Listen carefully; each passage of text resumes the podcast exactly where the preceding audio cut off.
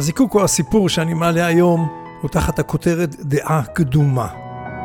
אני מניח שהוא יישמע מוכר לרבים מבני הדור שלי. אני מניח שנתקלתם בו במשפחה או אצל מכרים. את הסיפור כתב שלומי זילבר, שיש לו אתר בפייסבוק שלו מילים וסיפורים. סיפרתי כאן לא מעט מסיפוריו, וסיפרתי כאן לא פעם שאני מאוד אוהב את דרך כתיבתו. להזכירכם, אתם הזיקוקין דינור, פודקאסט שמעלה סיפורי חיים, והחיים של כולנו, שיש בהם חומר למחשבה. אספר לכם בקולו שוק הדינור.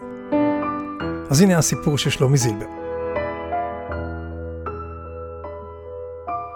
אצל ניצולי שואה, כמו במשפחתי, אולי גם במשפחות רגילות אחרות, המונח דוד אינו תמיד מרמז על דוד אמיתי.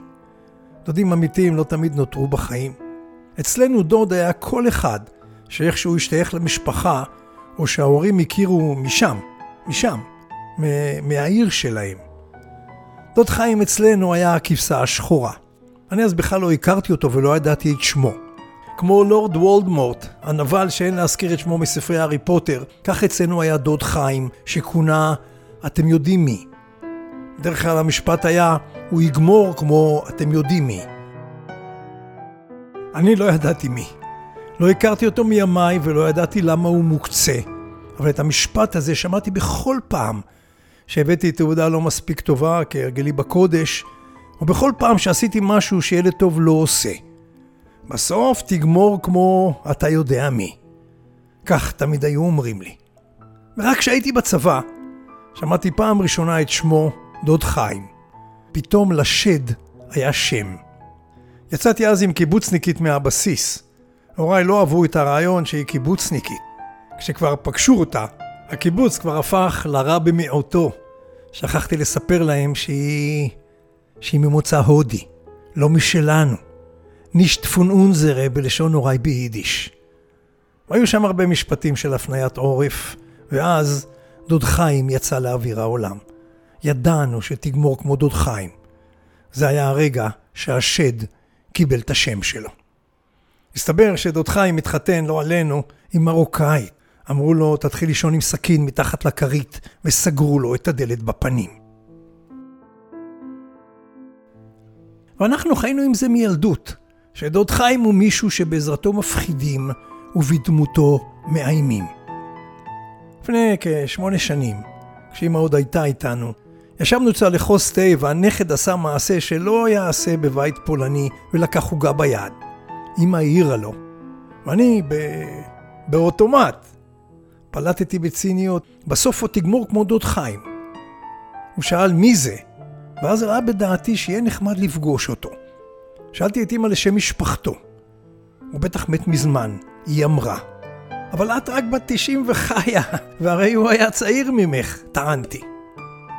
בעזרת גוגל ופייסבוק מצאתי. הוא גר ביד אליהו. ההורים גרו אז בגבעתיים, מרחק שש תחנות אוטובוס ממנו. שש תחנות ושישים שנה הפרידו ביניהם. דפקתי על הדלת ושמעתי יבוא. פתחתי. איש זקן ישב על כורסה, לידו הליכון ואישה יפה, בת גילי בערך. הוא הסתכל עליי ואמר לה ביידיש, דרזון פון ינקלה. דרזון פון ינקלה. זה הילד של ינקלה. מאין אתה יודע? היא שאלה גם ביידיש. הוא דומה לו כשתי טיפות רוק, הוא ענה. היא הסתכלה עליי, ואני עמדתי כמו אידיוט, וניסיתי לגשר 60 שנה. אם הכל היה רגיל, כנראה הייתי מכיר טוב אותה ואת משפחתה. סדרי פסח היו בוודאי יותר מלאים, האוכל אולי היה יותר טעים. היא קמה ואמרה, נעים מאוד, פנינה. קוראים לה כמו לאחותי, שתיהן על שם אימא של אימא. היא אמרה לי שהוא מחכה לדפיקת הדלת הזאת מאז שהיא ילדה. היה לו לדבריה משפט שחזר עליו כל החיים. יום אחד, יום אחד מישהו ידפוק על הדלת הזאת, אתם עוד תראו.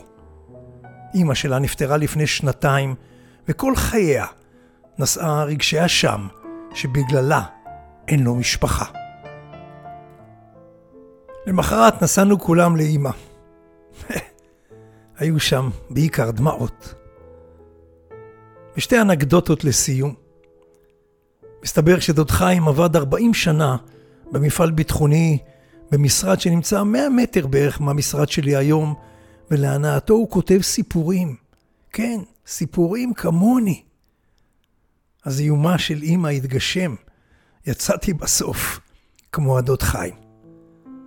ואנקדוטה שנייה, יום אחד בתי, נכדתה של אמי, הביאה חבר חדש, אתיופי, ולהפתעתי אמי פרגנה לה.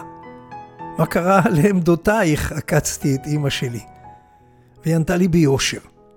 אתה יודע, כשהגעתי מאושוויץ, זה מה שאמרו לנו, וזה חדר לתודעה. היום אני יודעת שזה היה מטומטם. תקציר מכתיבתו של שלומי זילבר, שיש לו אתר בפייסבוק שלו מילים וסיפורים. וחשבתי כמה עצובים הפספוסים הקטנים הללו של החיים. דעה קדומה היא ללא ספק אבן נגב משמעותית המונעת פתיחות וקבלה, אך קשה מאוד להיפטר ממנה. אלברט איינשטיין תיאר את הקושי במילותיו המדעיות. קשה יותר לפרק דעה קדומה מאשר לפרק, לבקע, את האטום. הנעימה שברקע נקראת קלאסיקה למושנל פיאנו, מאתר בשם Music L Files, פילם מיוזיק. זיקוקין דינור, שוק הדינור.